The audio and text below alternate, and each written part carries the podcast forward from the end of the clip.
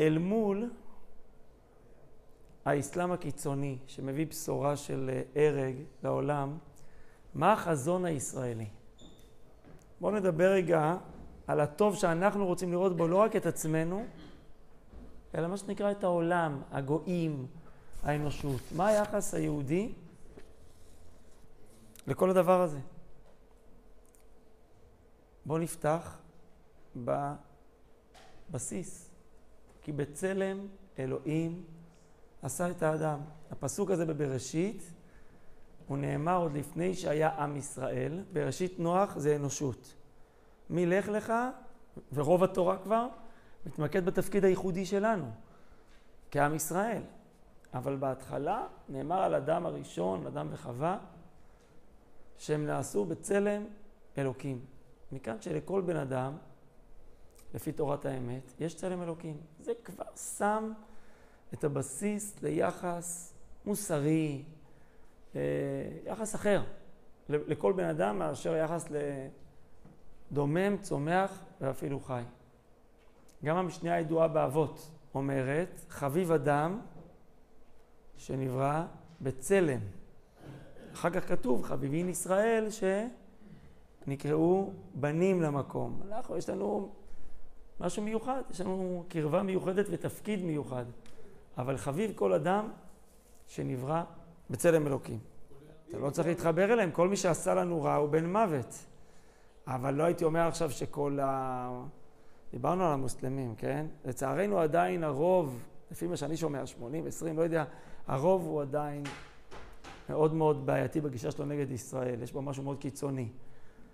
אבל יש מיעוט, אני לא יודע אם זה עשרים אחוז או יותר, שיש לו גישה יותר מתונה. בסדר?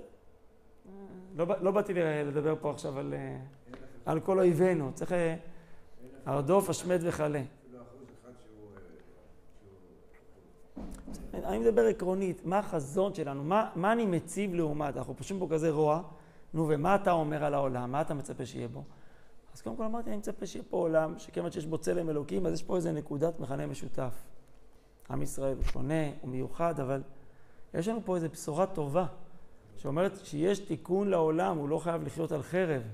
לגוי יש נשמה. מי אמר שיש לו נשמה? יש כאלה שדנים, אולי יש לו רק נפש. תשובה פשוטה, כתוב בגמרא, נפסק ברמב"ם, גוי ששומר שבע מצוות בני נוח ונאמן לעם ישראל, לא, לא יוצא נגדו, מאמין בקדוש ברוך הוא בתורת משה ושומר, יש כאלה היום בני נוח. אומר הרמב"ם, הרי זה מחסידי אומות העולם, לא חייבים להציל יהודי בשואה כדי להיות חסיד אומות העולם, מספיק שאתה גוי טוב לפי הגדרות היהדות, שומר שבע מצוות, מחסידי אומות העולם, ויש לו חלק לעולם הבא. העולם הבא זה עולם מופשט. אצלנו אין אה, בתולות וכדומה בעולם הבא. אצלנו העולם הבא הוא עולם מופשט ורוחני. איך לגוי יש עולם הבא? כי יש בו חלק רוחני. בסדר? אז זה מראה שיש פה אה, אה, פוטנציאל ויש פה בסיס אה, ביחס לגויים. אני אגיד משהו יותר חזק, האם גוי הוא עובד השם? האם גוי הוא מצווה ועושה, או אינו מצווה?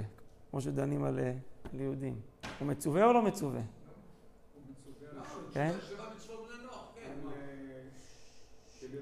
גוי בא לרב, שאלת רב בשו"ת אס אם אס, שלום הרב, אני גוי מאדרין, מאמא, מאבא, מסבא, מסבתא גוי.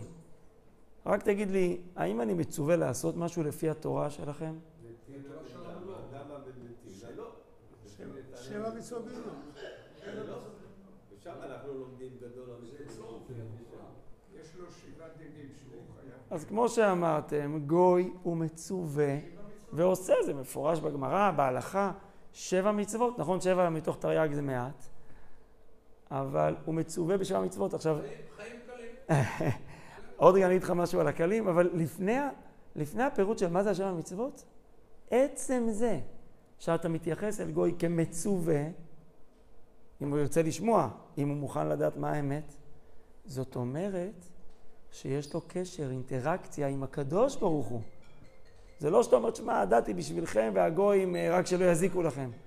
הם אמורים להיות חלק מעובדי השם. בצורה שמתאימה להם.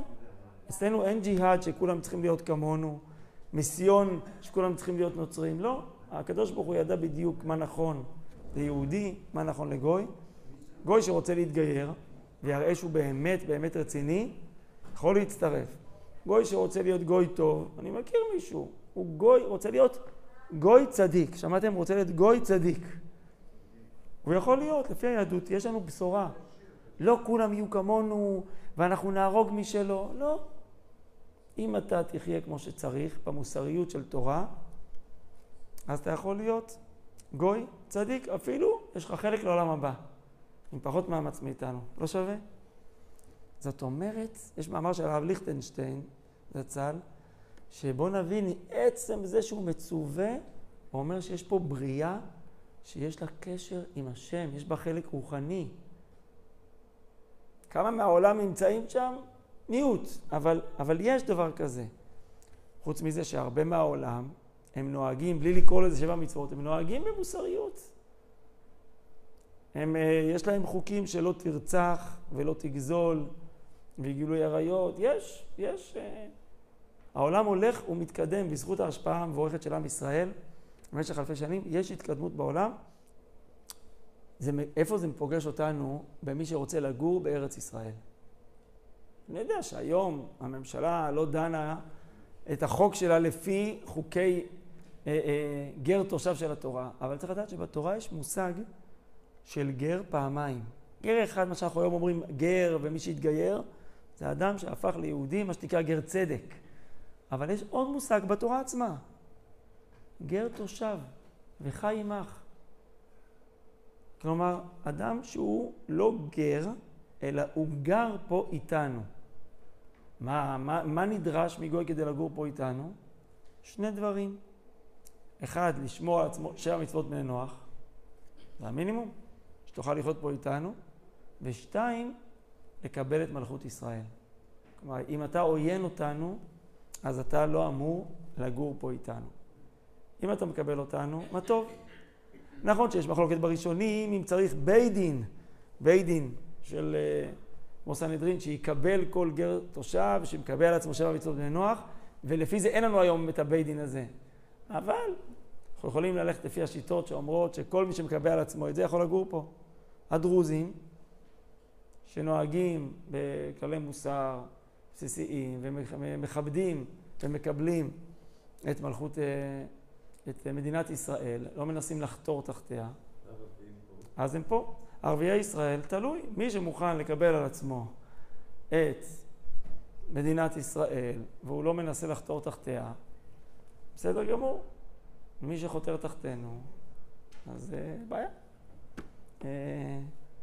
מהווה סיכון. יוצא שהיהדות מציבה חזון. לתקן עולם במלכות שדי איך? לא על ידי חרב, ולא על ידי רצון להשוות את כולם אליך, במחשבה כזאת של קנאה ואגואיזם, שזה או אני או אתה. לא נכון. יש מקום לשוני, יש מקום לתרבויות שונות, צריך שיהיה איזשהו בסיס אחד שמאחד אותנו, ועוזרנו לעבוד, לעבוד בהרמוניה, שזה האמונה בקדוש ברוך הוא. נותן התורה שלנו,